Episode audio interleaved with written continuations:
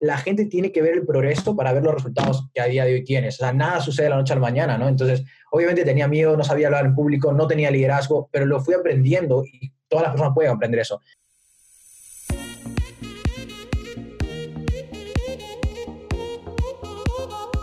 Welcome to the Best Sis, el podcast donde descubrirás historias que te inspirarán a lograr aquello que tú quieres.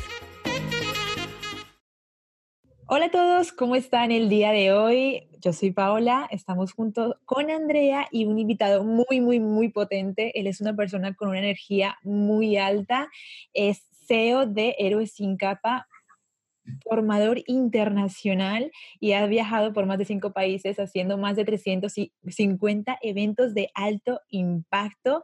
Él es Percy Valdivia, que está el día de hoy con nosotras. ¿Cómo estás, Percy? Bueno, muchas gracias, la verdad, Pau y Andrea, pues por la invitación. Eh, yo obviamente encantado de estar aquí con vosotras. Ya como os estábamos hablando antes, pues os conocía de redes, así de hablar eh, en privado con cada una, pero pues tenía muchísimas ganas también de poder conoceros porque pues también los, os sigo por redes sociales, veo vuestras historias y siempre transmitís esa buena vibra de, también del cuerpo, del ejercicio, de la buena onda, del emprendimiento para mujeres también. Y me encanta, entonces, em, encantado de estar aquí. Qué potente. Bueno, Percy, algo que tú compartes bastante por tus redes sociales y algo de lo que yo empecé eh, como a engancharme a tu contenido fue eh, que compartías todo tu proceso de desarrollo personal en diferentes áreas. Cuéntanos un poco eh, cómo ha sido esto. Yo sé que tú estuviste como en un punto A y ahora estás en un punto B. cuéntanos un poco tu historia. Ok, bueno, básicamente para, para no hacerla muy larga, eh, yo vengo de una familia en la cual pues siempre habían dicho que para ser exitoso, para tener realmente resultados, tenía que tener una carrera profesional. Yo creo que a mucha gente le dicen eso. Y en Latinoamérica como tal pues está muy, muy asentado eso, ¿no? De que tienes que sí o sí ser un profesional. Y en este caso pues a mí me inculcaron ese tipo de, de, de creencias, de pensamientos y pues estudié, la verdad que era una de las mejores notas de clase siempre, ¿no? o sea, era como el niño ideal que toda madre quiere tener, eh, hacía deporte, eh, buenas notas, no salía mucho de casa, entonces como que era todo bien hasta que llega a la universidad y cuando llego a la universidad y comienzo a estudiar fisioterapia, porque me gustaba pues el deporte y la salud y todo esto, hago un año de fisioterapia hasta que pues siento como que no, ¿sabes? No, no va por ahí las cosas, siento que no me gusta, me gusta, pero no me apasiona, que son cosas totalmente diferentes, ¿no? Y en ese momento de, decido dejar la universidad pues tú sabes, ¿no? Porque cuando mi padre, que es como que estaba el orgullo de la familia, que se va a la universidad, todo el mundo me comenzó a criticar, mi padre me comenzó a juzgar, mi madre también, que qué cabrón, desagradecido de mierda, eh, qué vas a hacer con tu vida, eh, oh literalmente, pues, eh, o sea, que tu futuro se, se, fue, mi hermano me llamaba diciendo, brother, literalmente estás seguro que vas a dejar la universidad con todo lo que estás esforzado, o sea, obviamente porque me había forzado por llegar ahí, ¿no? Entonces, mis amigos también escribiendo por WhatsApp, brother, si eres una buena nota, no sé qué, pero justamente es esa frase, ¿no? O sea, me decían, eras una buena nota. Y yo creo que justamente eso es lo que a mí me comenzó a pensar, coño, o sea, pero si la gente me está diciendo que soy bueno por la nota, es que realmente no estoy siendo yo mismo, porque si me están calificando solamente por el 9 o 10 que estoy sacando, realmente no conocen a Percy Valdivia como tal, y no soy una nota. Y justamente es una de las cosas que también me comencé a preguntar a mí mismo, ¿no? Digo, yo no quiero que se me vea como una nota, quiero que me vean como tal y como soy, y quiero que me conozcan como soy de verdad, y lo que puedo aportar desde ahí, ¿no? Entonces, obviamente, pues me salí de la universidad, entré como en una especie de duda, obviamente, porque también, pues, todo el mundo dice que estás equivocado, como que dices, coño, de verdad estoy equivocado. Entonces, en ese momento comencé a trabajar, lo único que sabía era trabajar para ganar más dinero y ahí hice de todo. Justamente yo digo también, ¿no? Mucha gente ve la gloria, pero no ve la historia que hay detrás. Ve la gloria de a día de hoy ganando, pues viajando por el mundo, siendo libre económicamente y tal, pero al final, a día de hoy, hace como cuatro o cinco años atrás, literalmente fui camarero, eh, trabajé en el Burger King limpiando baños, eh, salía todas las 1 o 2 de la mañana eh, y me acuerdo perfectamente con mis cascos saliendo a la 1 o 2 de la mañana, recorriendo solo hasta mi casa, caminando en la noche y decía, venga, yo me ponía los cascos ahí escuchando música que como que me inspiraba, que me motivaba y yo mientras iba caminando con mi capucha todo frío ahí con la, chaqueta, yo me visualizaba, en mi, estaba en mi mundo, me visualizaba que estaba en algo diferente, en un escenario, libre económicamente, disfrutando pero yo iba caminando, ¿no? Entonces, al final, también cargué cajas en un, o sea, cargué cajas de mozo de almacén 8 o 10 horas al día. Y hasta un, justamente me acuerdo de, una, de un momento que siempre lo cuento en las conferencias, bueno, depende de la conferencia como tal, me acuerdo que también estaba en un momento de que había una tienda de juguetes, el Toys R Us, o no sé cómo se pronuncia realmente, eh, esa tienda de juguetes me habían contratado justamente para una eh, campaña de Navidad. Y como estaba buscando trabajo, pues coño, a donde sea yo le, yo le apuntaba. Entonces comencé a trabajar ahí dos semanas montando cajas, montando escaparates, montando toda la tienda, porque no había en el Plenilunio, que es uno de los centros más importantes, centros comerciales más importantes aquí de Madrid. Entonces montamos toda la tienda, el día justamente de apertura, todo el mundo recibiendo su camisetita de Toys R roja para poder salir a vender, para hacer ahí ya la apertura de la tienda. Y literalmente me toca a mí la camiseta y estoy súper emocionado que por fin ya dejamos de cargar cajas para atender al público. Y me dicen, Percy, no, pero para ti no hay camiseta. Y yo, ¿cómo que no hay camiseta? No, no, para ti no hay. Y me dice, pero, pero, o sea, no entiendo. No, no, o sea, tú tienes, eh, ¿ves esa caja de ahí? Sí. Pues te vas ahí y está, está lo que te corresponde. Yo voy ahí, abro la puta caja y veo un puto disfraz de jirafa y yo digo, no me lo puedo creer, hermano. ¿En serio? O sea, no digo nada que, o sea, yo, o sea, no, no, no juzgo cualquier tipo de trabajo porque lo he hecho, ¿se entiende? Pero justamente ahí en ese momento yo saqué ese disfraz de jirafa, que era horrible el cabrón. O sea, ese disfraz me lo pongo, era un tubo así, obviamente, una malla aquí claustrofóbico y, tenías que salir a dar el saludo a toda la gente que pasaba por fuera del centro comercial de la tienda. Y en ese momento, pues yo dije, Dios mío, o sea, para mí, para mi interpretación, yo había caído lo más bajo que se podía caer. Entonces, en este caso, pues dije, joder, seguramente tiene razón mi madre, tiene razón mi padre, tienen razón todos mis amigos, porque yo o sea, llevaba como 8 o 9 meses de salir de la universidad diciendo que iba a ser mejor futuro y me encontraba peor, ¿se entiende? Entonces era como que, y me acuerdo perfectamente cuando estaba, llamé a mi madre llorando y le decía, mamá, perdóname, mamá, lo siento, te juro que me encuentro fatal. Y me acuerdo del vestuario, o sea, me acuerdo que yo estaba con el teléfono mirándome, mirándome al espejo, con, o sea, me había sacado ya esta parte del disfraz, me veía con esas patas de la jirafa ahí montadas, y fue horrible, ¿sabes? Para mí. Y en ese caso, ahí cuando ahí decidí literalmente que yo quería hacer algo diferente, cayó en mis manos un libro de, que se llama Padre Rico, Padre Pobre, que seguramente lo habéis leído y todas las personas que nos están escuchando seguramente lo habéis leído. Si no lo has leído, te lo recomiendo, si estás escuchando esto. Literal, ahí fue cuando dije, Dios, o sea, o sea, ¿dónde había este mundo? ¿Sabes? O sea, ¿por qué a mí esto no me lo enseñaron antes? O sea, ¿por qué carajo no tenía esta información? Y ahí comencé a decidir, ah, quiero ser emprendedor, quiero ser libre económicamente, quiero ser algo diferente en mi vida hasta que comencé a emprender libros y tengo una palabra que yo siempre, siempre digo que es obsesión, o sea, obsesión por crecer, o sea, literalmente me vi un obsesionado, parecía drogadicto de información positiva, o sea, literal. entonces, en este caso, o sea, me acostaba con audios, me levantaba con audios, sacaba al perro, sustituía el reggaetón por audios mientras sacaba al perro, todo era audios, todo era libros, todo era lo que sea. Hasta que justamente, pues, me dijeron, brother, tú tienes mucha, no sé, tienes mucha sensibilidad para las personas me gusta cómo tratan las personas, deberías ver a un tipo que se llama Tony Robbins. Y ahí fue cuando me dieron un libro que se llama Poder sin Límites, y fue cuando dije, wow, o sea, existe una, una, técnica que es la PNL, el coaching y diferentes programas y estrategias que utiliza este tipo que no sé quién es, pero el libro me encanta. Y me dijeron, no, es que no solamente tiene libros, es que tiene eventos. Y justamente en ese momento yo ya estaba comenzando a emprender mis primeros proyectos y fue cuando yo yo me acuerdo que literalmente yo leía los libros y comenzaba a resumirlos y los, y los colocaba en PowerPoint. Los resúmenes lo me los hacía en PowerPoint. Por ejemplo, me leía Secretos de la Mente Millonario y hacía un resumen en PowerPoint. Padre Padre Pobre y hacía un resumen en PowerPoint. Y invitaba a la gente de mi instituto a que vinieran a mi casa a comenzar a explicarles lo que yo había leído. Y literalmente comencé a reunir todos los viernes a gente, cinco o seis personas, amigos o amigos de amigos, en mi casa y les explicaba Secreto de la Mente Millonaria, Piensa a ser rico, La magia de pensar en grande, Queremos que te hagas rico, o sea, todos esos libros los comenzaba a explicar.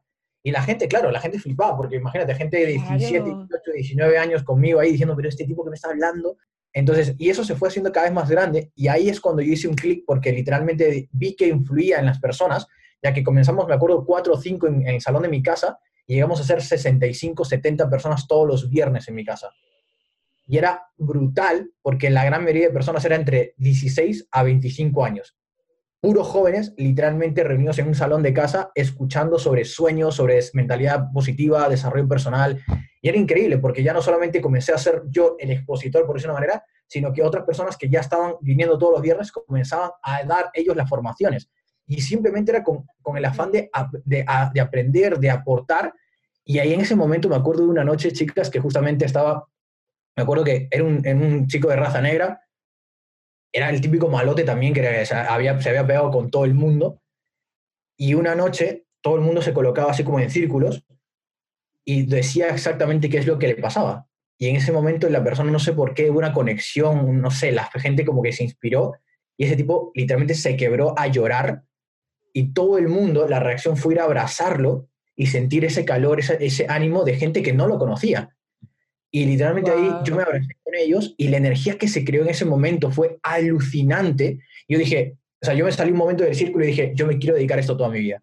O sea, yo no sé qué pasa aquí, pero yo me quiero dedicar a esto toda mi vida. O sea, he visto gente que no tenía ilusión por la vida volver a recuperarla. He visto gente que estaba en la cárcel volver a soñar y gente joven, ¿sabes? Entonces dije, yo quiero hacer esto toda mi vida. Y me dijeron, vete a ver a Tony Robbins. Vi a Tony Robbins, 15.000 personas en su evento de Londres y dije, Dios, o sea, ¿cómo puede haber una persona que influye en 15.000 personas a la vez durante cuatro días seguidos? Y ahí fue cuando comenzamos a formarnos, comenzamos una decisión de formarnos profesionalmente, hacer conferencias gratuitas. Y como te digo eso, ¿no? Al final la gente tiene que ver el progreso para ver los resultados que a día de hoy tienes. O sea, nada sucede de la noche a la mañana, ¿no? Entonces, obviamente tenía miedo, no sabía hablar en público, no tenía liderazgo, pero lo fui aprendiendo y todas las personas pueden aprender eso hasta que obviamente a día de hoy, después de 3, 4, 13 años y medio dando conferencias gratuitas, aportando, la gente iba... Yo me acuerdo que literalmente el primer evento en Colombia que hice en Bogotá eran 35 personas, el último evento que he hecho en Bogotá eran 300 personas, este, en febrero del año pasado, en febrero de este año. Y literal, es el progreso y dices, coño, ¿cómo llegaste hasta ahí? ¿Cómo realmente has tenido tanto? O sea, primeramente no paré nunca, fui consistente, no paré ni un fin de semana de hacer eventos y siempre me exponía, siempre me exponía cada vez. Al final justamente se dice, ¿no? No puedes pretender literalmente tener lo que otro tiene si no haces lo que otro hizo. Y yo justamente dije, ok, ¿qué hizo Tony Robbins para ser Tony Robbins? Y me dijeron, 40 eventos al año, sin fallar, 40 eventos al año. Y claro, y dije, mierda, o sea, eso es todos los fines de semana, prácticamente todos. Sí, todos los fines de semana. Y claro, ahí justamente hay una cosa que me encantó, que dijeron, Tony Robbins, ¿tú por qué coño eres tan bueno? Porque él se formó con otras personas que pues también eran igual de buenas que él, pero solo se, conoce a él. Y dijo él, practiqué mucho más que nadie en el mismo tiempo. En un año mis, mis, compañeros hacían 12 eventos, yo hacía 40. Es imposible que, sea, que, que, no haya, que vaya más rápido, que no sea mejor. Y al final, 30 años después es lo que es, ¿no? Y es genial, o sea, al final tomé, tomé la decisión de quiero ser igual, quiero modelar a gente que tenga resultados, quiero modelar a gente que tenga éxito. Y tres años y medio después, pues literalmente puedo decir que amo lo que hago, eh, hemos conseguido una, que tener realmente dinero, tener tiempo, poder realmente dedicarnos a lo que nos gusta y sobre todo eso, quedamos realmente, creo, una comunidad que es lo que más, lo que más cuenta, ¿no? De, de gente que realmente quiere mejorar, de héroes que quieren realmente dejar un poco mejor este mundo. Y al final de eso se trata. Wow, súper, súper potente, súper condenso también cómo es toda tu historia. Yo me he quedado con varias puntitas, puntitas de oro que nos has ido eh, sacando. El primero es ese momento en el que estuviste con el disfraz, que dijiste, ok, vale, esto no es lo que yo quiero para mí. O sea, aquí paro, stop, cambio de chip. Eh, la segunda es cambio de contenido radical. O sea, creo que tu cambio fue como muy radical. Eh, todo el entorno de, contenido que consumías lo cambiaste eh, totalmente en, cosas que te produzcan, cosas que te estimulen mentalmente a ser mejor. Eso me quedo con ello. es muy potente también el hecho de que, qué guay, o sea, qué guay que yo hubiese tenido un amigo como tú, que me hubiese invitado todos los viernes a, contarme todos los grandes libros. Era raro, era raro, era raro. Parecía medio secta, pero sí. pero es muy, muy potente eh, esa actividad que has mencionado. Y mi, mi, pregunta es, ¿tu mamá? O sea, ¿qué decía tu mamá cuando ah. eso empezó a, como a, a, expandirse, a crecer? Que, Cuéntame un poco esa reacción que me parece súper curioso. O sea, mi madre, o sea, mi padre y mi madre eran como muy escépticos, ¿no? Siempre, o sea, yo creo que siempre les agradecía a día de hoy, son como, o sea, si tú ves mis publicaciones en Facebook, sobre todo porque ellos no saben mucho en Instagram, si ves mis publicaciones en Facebook, o sea, los primeros comentarios siempre son de ellos súper fans a día de hoy. Pero al final, sí, yo creo que hay un concepto, ¿no? Porque mucha gente, y creo que muchos jóvenes, a mí también me pasaba, que nos limitamos porque creemos que, no estamos, que nuestros padres no nos apoyan. A mí tampoco me apoyaban mis padres en un preciso momento. O sea, me decían, vuelve a la universidad, consigue un trabajo. Era como que vuelve a lo que antes tenías, porque literalmente te das cuenta que al final, para poder llevarse mejor con tus padres en el proceso de emprendimiento, hay dos palabras clave, entendimiento y aceptación tienes que entender que las otras personas tienen otro tipo de modelo de mundo, tienes que entender que las otras personas tienen otro tipo de pensamientos y tienes que aceptarlo, porque si tú estás luchando, luchando, luchando, luchando y enfrentándote a ese tipo de modelo de pensamiento que tus padres en este caso tienen, es imposible poder llegar a un entendimiento. Pero si entiendes y aceptas, vas a poder fluir mucho mejor con ellos. Tienes que entender que la gente, sobre todo tus papás, al principio normalmente no te van a apoyar porque confían y tienen otro tipo de modelo de mundo. O sea, quieren, al final tú tienes que entender que los padres quieren algo lo mejor para ti, pero como te ven que tú te sales de lo tradicional, de lo que ellos piensan, tienen miedo a que su hijo vaya a fracasar. Es normal, ¿se entiende? Tienen miedo a que su hijo la vaya a cagar, la vaya a joder, le van a hacer daño, se vaya a deprimir o lo que sea. Intentan evitarte un dolor, pero no se dan cuenta que el dolor es el que te hace avanzar. Entonces, ahí es cuando los entiendes y por luego al final yo siempre digo, ¿no? Si, tú te estás limitando porque tus padres no te, no te hacen, no te apoyan, creo que también es una excusa, porque yo creo que al final los padres no te apoyan porque no ven un compromiso real en lo que tú les has dicho que, que vas a hacer. O sea, si tú realmente vas con compromiso 100% y te ven actuar todos los días en base a lo que tú has dicho, da igual que no tengas resultados tangibles todavía, pero te van a creer al final eso es lo que pasó con mis padres. Yo no tenía dinero, no ganaba dinero, pero los tipos veían que yo hacía eventos todos los fines de semana y no ganaba, pero los hacía. Y comenzaron a creerme, oye, quizá realmente es verdad lo que ha dicho, ¿no? Puede ser que algún día llegue, pero si tú les dices a tus padres que vas a hacer algo y te ven descomprometido, es ahí cuando les entra más miedo y más en contra van a estar de lo que tú dices que quieres en tu vida. Por tanto, no eres congruente. creo que también es un poco de excusa que los jóvenes a día de hoy dicen, no me apoyan mis padres, pero realmente es porque no estás tan comprometido con lo que has dicho querer. Algo con lo que yo me quedo es que tú mencionas, yo no me sentía realmente Percy. Decían que ah. Percy era el de la nota. Exacto. Y a veces, y más cuando estamos creciendo y cuando ya estamos como en una adultez un poco más avanzada, nos quedamos como con esas etiquetas de lo que quiere el entorno de nosotros. Y ahí es cuando empieza como esa crisis existencial de, ok, no, no, a lo mejor no es lo que la gente quiere de mí, sino que es lo que yo quiero de mí, que al final es lo, lo real, ¿no? Totalmente. Y, es lo interesante de poder escuchar historias como la tuya, porque también nos despierta y nos hace cuestionarnos a nosotros mismos. Y yo creo que todo, todos hemos pasado por críticas, y si no has pasado todavía, vas a pasar. Literal. Probablemente, y más cuando estás emprendiendo, o más cuando estás haciendo algo diferente, o cuando directamente te lanzas a ser tú mismo porque ya chocas, porque a lo mejor ya no eres el amigo que te esperabas de toda la vida, sino que te estás acercando más a ti. ¿Cómo lidiamos estas críticas? Ok, como tú mismo dices, al final las críticas siempre te van a ver, o sea, si haces una cosa o si haces otra, siempre va a haber críticas porque hay gente que le vas a agradar, hay gente que no le vas a agradar, es así de claro. Más, siendo sincero, o sea, lo primero que tienes que entender es que para poder lidiar mejor con las críticas, si, si quiere decirse así, tienes, o sea, hay una frase que me encanta de, de Daniel Javi, es que dice que nunca vas a poder volar si te juntas con aquellos que te despluman, ¿no? Que te quitan las plumas como tal. Y al final lo primero que tienes que entender es esto. Lo que primero es la elevación requiere separación. Es una, es una lo que mi, mi mentor me enseñó, para elevarte requiere separarte durante un tiempo de aquellos que realmente no te empoderan. Y eso jode, sí. Eso te lleva a críticas, sí. Y muchas veces te dicen los, tus amigos, cuando comienzas a emprender, comienzas a leer, comienzas a tener nueva información, te dicen, oye, te veo raro, te veo diferente, te veo cambiado, no eres el mismo. Yo digo, y mucha gente ahí es cuando comienza a, a, detenerse porque dice, puta, no me ven igual. No, o sea, no me reconocen igual, me están juzgando por aquellos cambios y esa incomodidad de juicio los detiene. Si tú te dicen que vas diferente, coño, celebra que no, no, eres igual al 95% de las personas. mucha gente se, se, se, pone a sentirse mal por ser el raro. Y justamente lo dije unas, unas, unas, la semana pasada, creo, en mis historias de Instagram. Le dije, a mí literalmente hay familiares que me decían, familiares amigos míos que me decían, oye, das pena, mi hermano. Qué pena, qué pena, brother, ibas por buen camino. Qué pena, brother, ibas por, buen, ibas por un camino seguro. Y al final es como que me decían, el que se perdió, ¿no? El chaval se perdió. O sea, el tío se perdió, se perdió. O sea, ya fuera, fuera el camino, se perdió.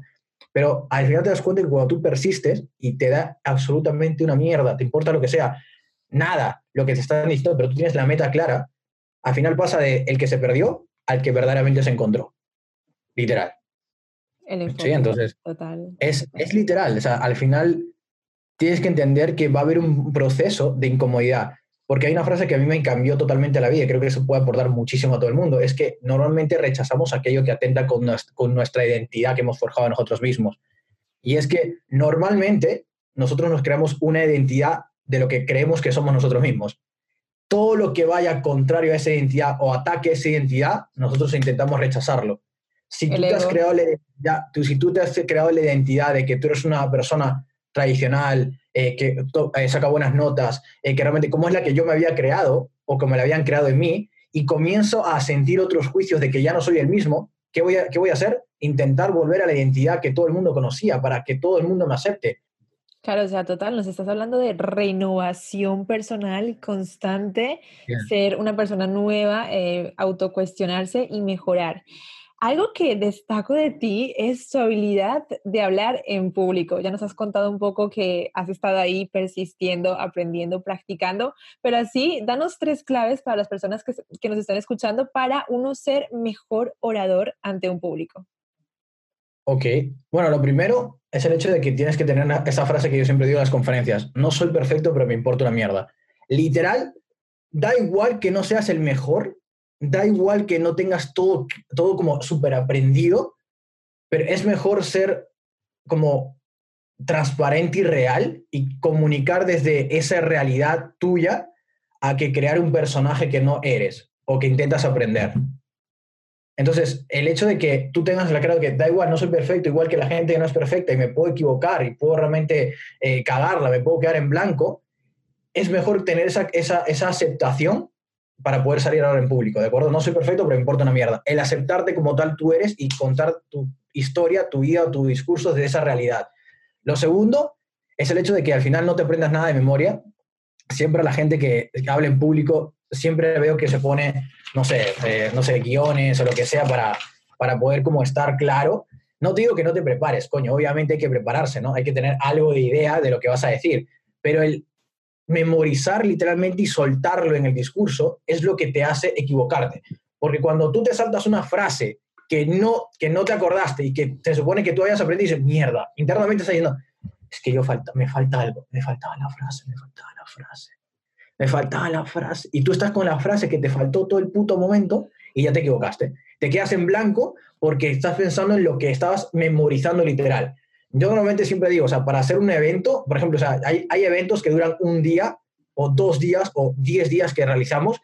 Todas las veces que hablamos, literalmente no me, no me preparo un guion, o sea, me preparo puntos literal de lo que voy a hablar. O sea, punto, voy a hablar de reencuadre de creencia, voy a hablar sobre ahora eh, identidad, voy a hablar ahora sobre ego, voy a hablar ahora sobre cambio de patrones me pongo los puntos, me memorizo obviamente esos puntos en orden y literalmente voy comenzando a fluir desde lo que ya sé de esos puntos.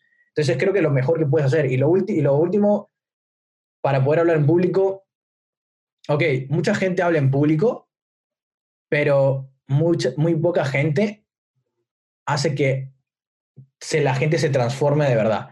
He visto muchas conferencias, he ido a muchos eventos, literal, y nunca he visto a nadie que comunique y transforme la vida, por ejemplo, como Tony Robbins, ese tipo no es normal el tipo de comunicación que tiene. Y es muy diferente transformar a la gente, que tienes un formato que te permite hacerlo, a cuando no lo haces. Mucha gente habla en público, tengo muchos conferencistas, en redes sociales sigo a mucha gente que habla en público, más habla en público, no transforma la vida de la gente.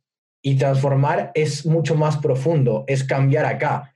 Motivarte, todo el mundo te puede motivar, o sea, yo sé que ahora mismo yo hablo aquí ahora mismo y te puedo motivar, tal, tal, tal, tal, tal, pero no es lo mismo motivar porque la motivación te va a las 72, 48 horas, ya está, te desmotivaste y tienes que verte otro vídeo, otra, otra, otra, otro gancho para que te suba. Pero la transformación es mucho más, es crear otro tipo de conexiones neuronales y eso se consigue con comunicación, con un formato que te permite realmente hacerlo. Entonces, si quieres hablar en público, impactar, no solamente hables y ya bonito, sino que estudia la manera eh, de, tener un formato adecuado que te permita conectar con tu gente, hacerla moverse. Yo siempre digo, ¿no? Movimiento más información es igual a aprendizaje acelerado. Si tú simplemente hablas y no consigues que su público se mueva, que llore, que grite, que salte, lo que sea, la cagaste, pues, porque realmente no va a aprender nada. O sea, hay una frase que siempre le digo, ¿no? No igual los conceptos, los conceptos se te olvidan, pero nunca se te olvida cómo te hicieron sentir a ti mientras te explicaban los conceptos es más importante el cómo que el qué. Entonces, es más, es más importante el contexto que tú creas, el que los hagas llorar, el que los hagas sentir, el que los hagas gritar, el que los hagas saltar, el que se emocionen, que pasen por un sinfín de emociones, porque tocas todos los canales sensitivos de la persona. Es ahí cuando consigues transformación e impacto duradero. Total, me quedo con el último concepto, creo que es súper poderoso. No es lo mismo comunicar que transformar. Ahí ya requiere como ese estudio de la mente, de cómo funcionamos mentalmente y aplicarlo a la comunicación. Súper importante lo, que acabas de compartir. ¿Qué crees que ocurre eh, a las personas que tienen pánico escénico? Ok. ¿Tú has sufrido de ah. esto? O sea, no, no, o sea no, sé si he tenido pánico escénico como tal, pero sí ese típico, o sea, yo antes me sudaban las manos, la garganta se me secaba, el corazón lo sentía que se me iba a salir del pecho, literal, porque siempre yo soy una persona antes muy introvertida. O sea, no es que, era, no es que no tenía amigos, pero era, o sea, como que introvertido, o sea, no, no, no me iba a saber a mí liderar un grupo, no me iba a saber a mí salir a hablar en público porque me naciera, o sea, me tendrían que forzar, ¿se entiende? Entonces, pero cómo pasar de esa situación quizá de que no salga natural o que te dé miedo un poco a que lo disfrutes 100%. Lo primero es el hecho de que, o sea, nunca vas a, o nunca vas a pasar el, miedo si no lo afrontas y literalmente si no lo practicas. O sea, es mucha práctica, literal. O sea, práctica, práctica, práctica, práctica. Cuanto más exposición tengas al miedo, más amigo eres del miedo, literal. Cuanto más te expongas a eso que te da miedo, más amigo eres de esa, esa situación, de ese reto, de ese problema, y al final lo vas a poder sobrevivir. Por tanto, eh, bueno, lo que sí te digo como recomendaciones básicas es toma agua antes de poder hablar en público, siempre relaja, porque estamos condicionados en la prehistoria, cuando éramos así como caníbales, por una manera, que, o sea, imagínate, ¿no? El cerebro reptiliano está enfocado para que tú tomes agua cuando no había nadie que te cace. O sea, no había un león, no había un tigre. Los animales toman agua cuando están tranquilos no cuando hay alguien que los va a atacar. Entonces, nuestro cerebro está adaptado para que el agua signifique tranquilidad, paz, armonía, no hay peligro. Tú tomas agua antes de salir ahora en público, te vas a relajar de forma instintiva, es, es, genética. Entonces, toma agua. Segundo, visualízate cómo quieres realmente que las personas te vean, te sientan, te perciban. Siempre antes de dar un evento, eh, mientras me están presentando, yo estoy con mis cascos, eh, como cerrando los ojos, motivándome obviamente, pero me visualizo o sea, me, como que me veo desde tercera persona y me veo literalmente cómo quiero moverme, cómo quiero hablar, cómo me estoy realmente expresando con mis embarazos, cómo estoy influyendo, cómo estoy hablando. Visualizo a la gente contenta, emocionada, eh, que sea realmente que, que tiene un feedback espectacular. Eso hace que al final cuando lo ves en la mente es mucho más fácil llevarlo a la realidad tangible. Por lo tanto, eh, las dos recomendaciones que te doy es toma agua, visualiza antes y por supuesto luego muévete y ten diferentes anclajes que te empoderen para que el movimiento genera, genera más relajación también.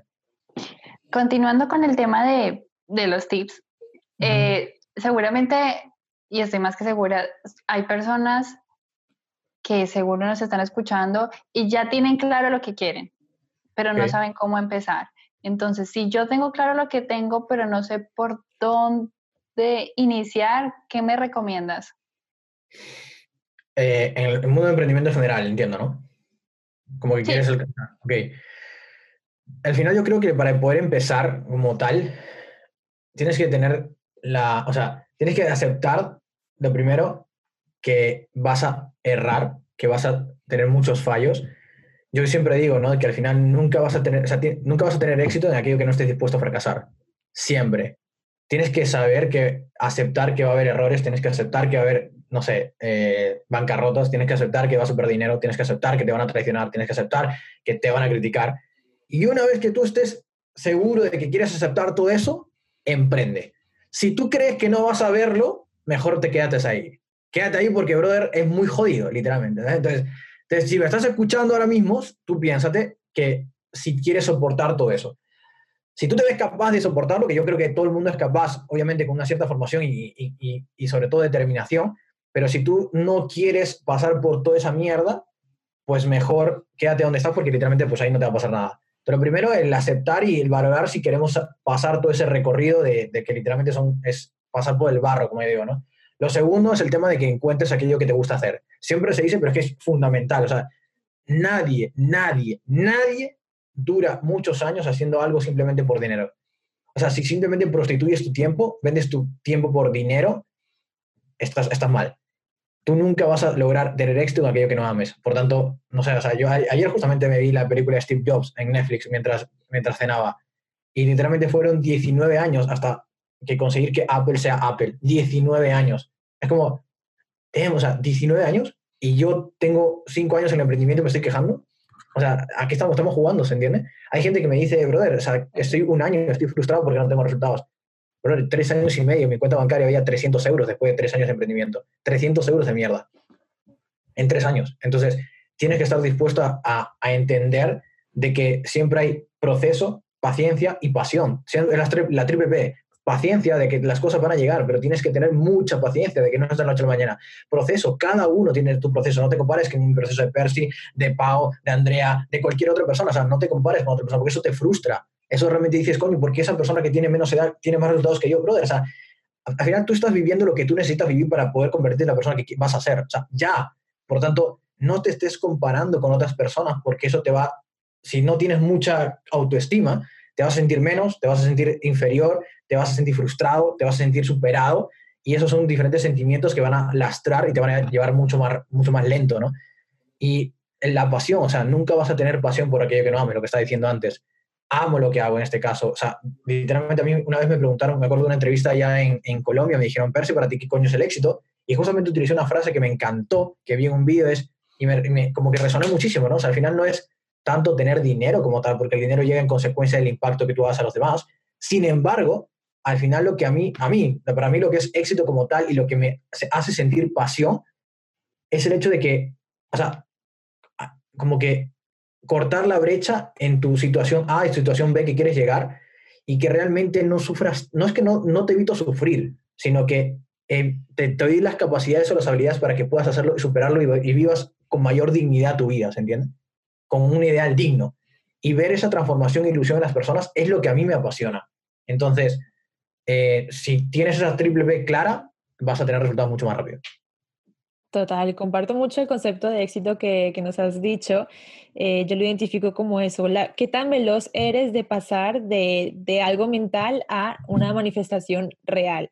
¿No? Es ese proceso de, de, paciencia que también tenemos que tener. Hay gente desesperada que quiere las cosas ya y no le dan el tiempo y también se queman ellos personalmente porque eso no avanza.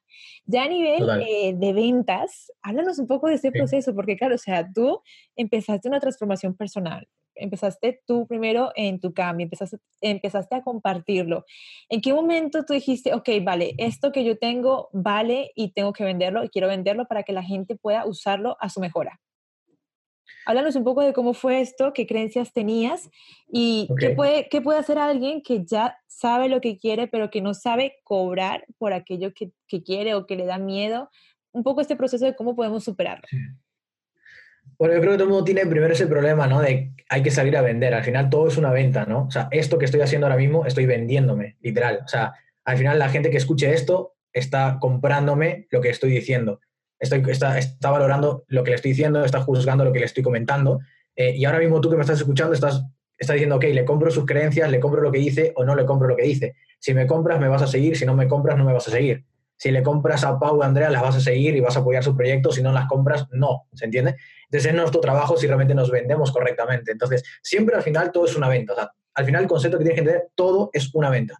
Lo que tú hagas con tus hijos es una venta, lo que tú hagas con tus amigos es una venta, el cómo te vendes a tu chica o a tu chico es una venta ah, y tienes que, o sea, al final yo creo que, a mí creo que la mejor forma de explicar una venta es una relación de pareja, por ejemplo. Voy a hablar de una forma un poco comercial y marquetera, no es como tomárselo así como tal.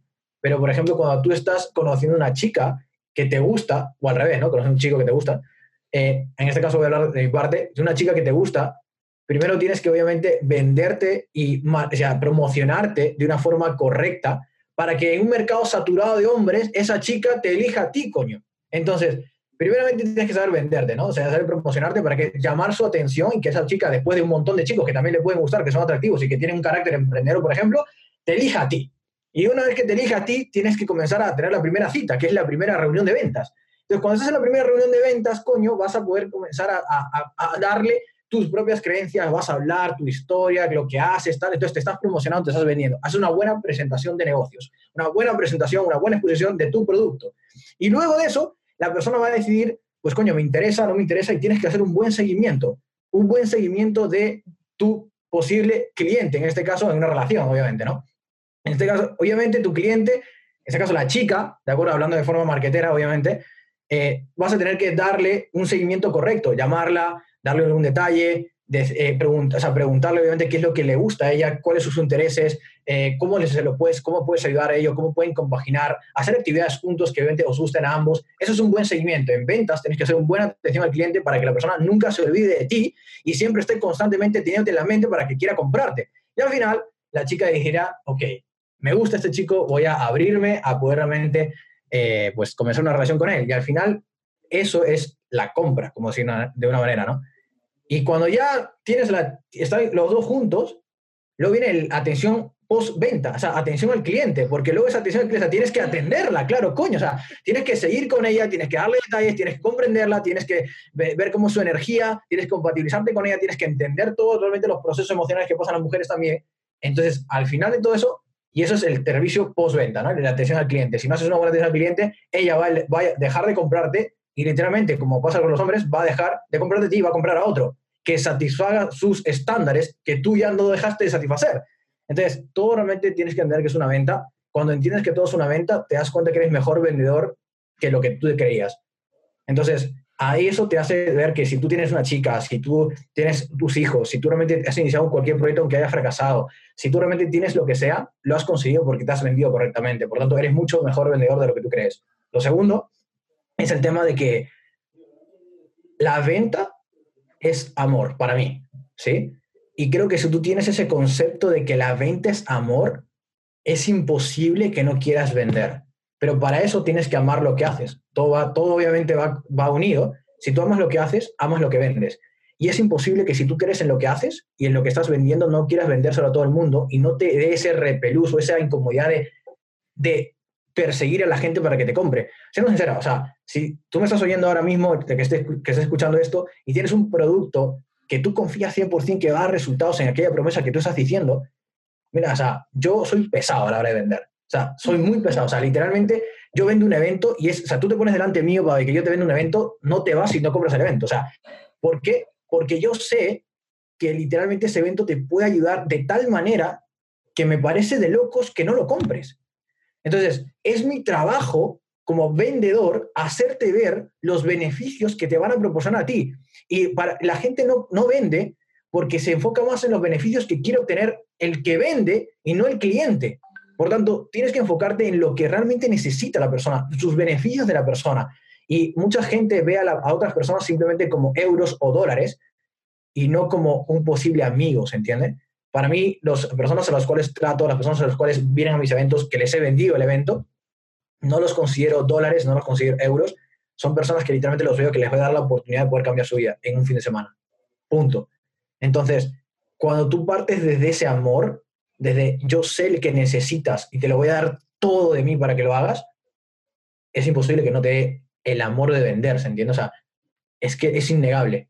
Y cuando confías en lo que estás vendiendo, tienes la seguridad absoluta de que todas las objeciones que te tiene la gente, todas las objeciones, no tengo dinero, no tengo tiempo, tengo que consultarlo con, mi, con la almohada, etcétera, etcétera, etcétera, simplemente son miedos manifestados de las excusas que se ponen simplemente porque no saben tomar una decisión. La gente normalmente no sabe tomar una decisión, no tiene el coraje a veces de tomarla.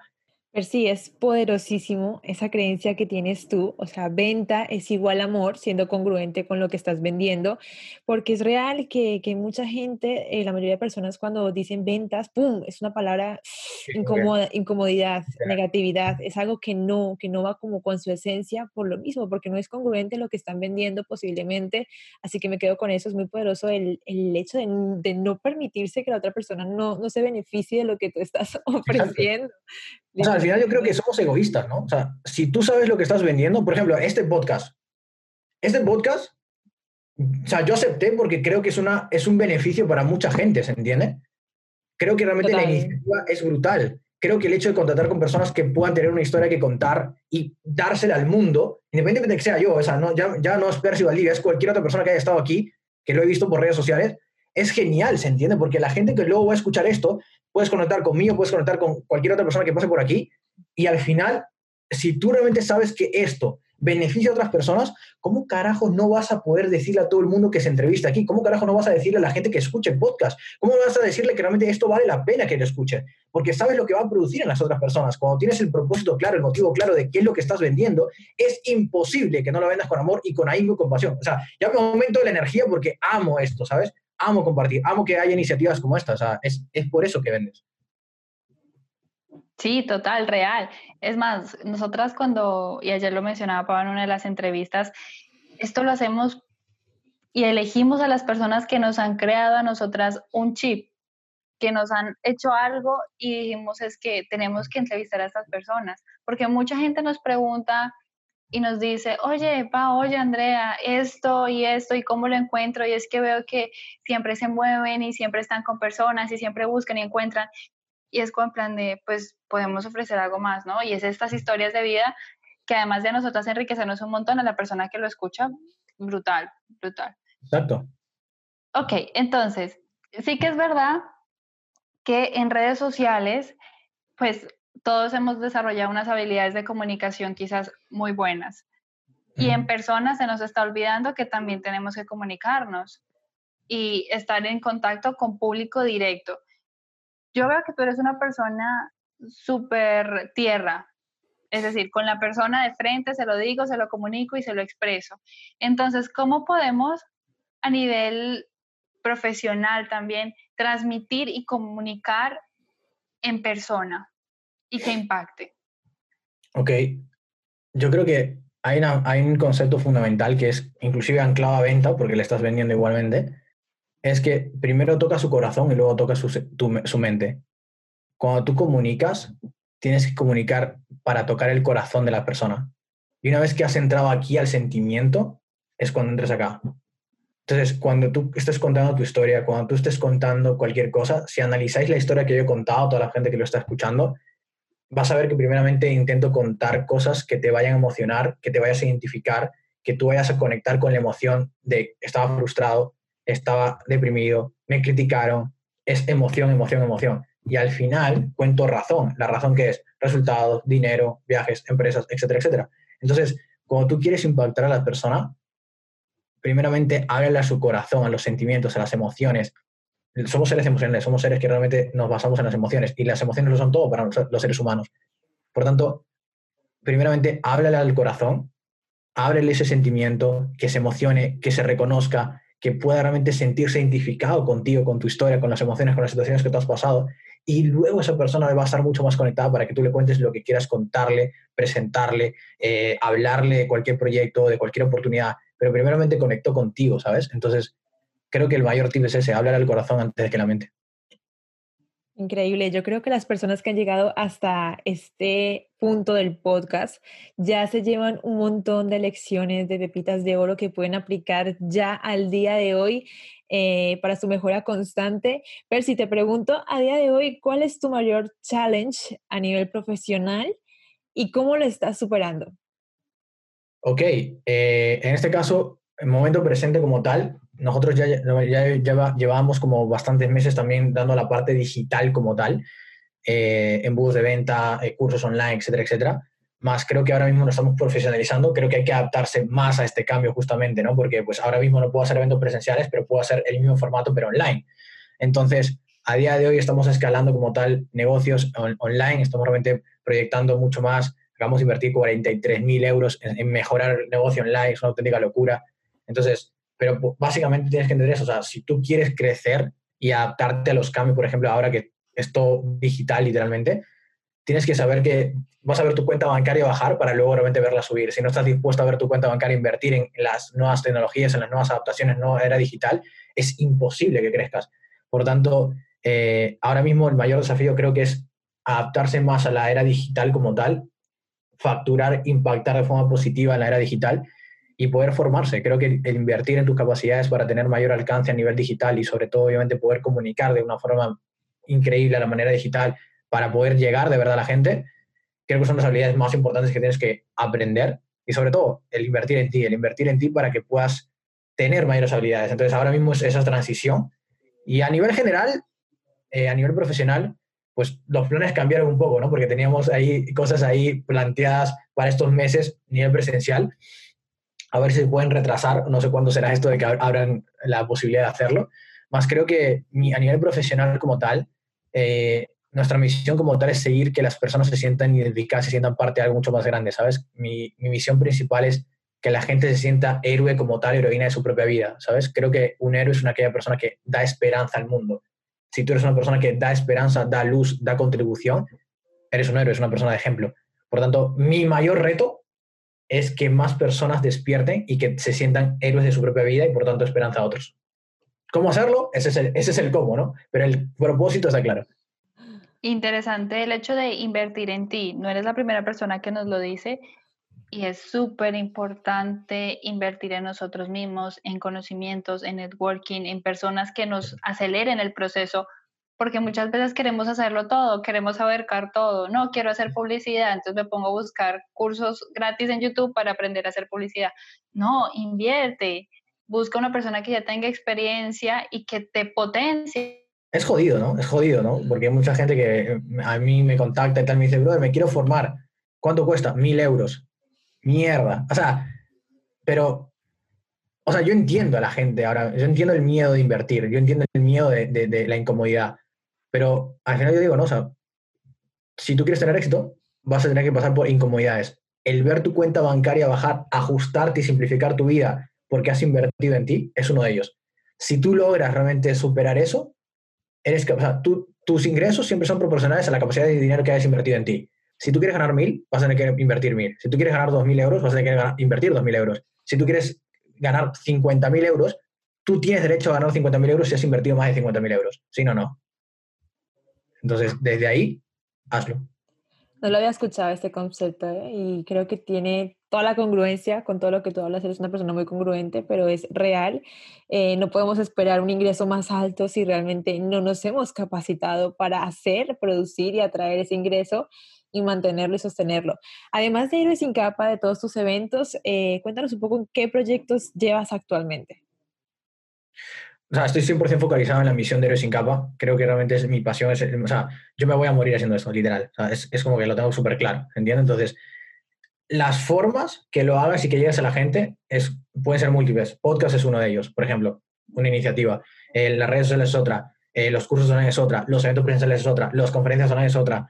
Eh, y habrá más otras que se inventen, ¿no? Pero a día de hoy es 100% enfocado en, en movimiento Héroes sin capa para poder llegar a más gente, impactar a más personas crear unos jóvenes más vivos, más, más gente más despierta.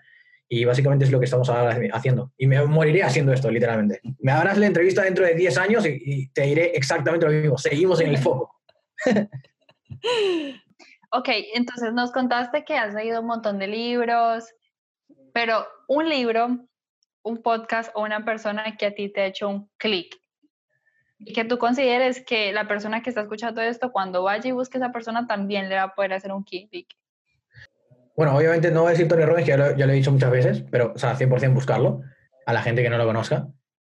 Eh, luego también está, hay una persona que me encantó, que se llama Robin Sharma, que literalmente yo no era muy espiritual, yo no conectaba mucho con esa parte, era como mucha acción, acción, acción, acción, como muy, muy de fuego, ¿sabes? Muy acción pero cuando conecté con esa parte espiritual y de la forma que Robin Sharma, que lo, o, lo aconsejo a todo el mundo que esté escuchando este podcast, lo lea o lo escuche, el tipo habla diferente ya y la forma de expresar las cosas es totalmente diferente. Entonces sus libros son una auténtica locura. Yo recomiendo 100% Robin Sharma. Eh, ya ni siquiera, o sea, por ejemplo, el último que leí de Robin Sharma fue el Club de las 5 AM.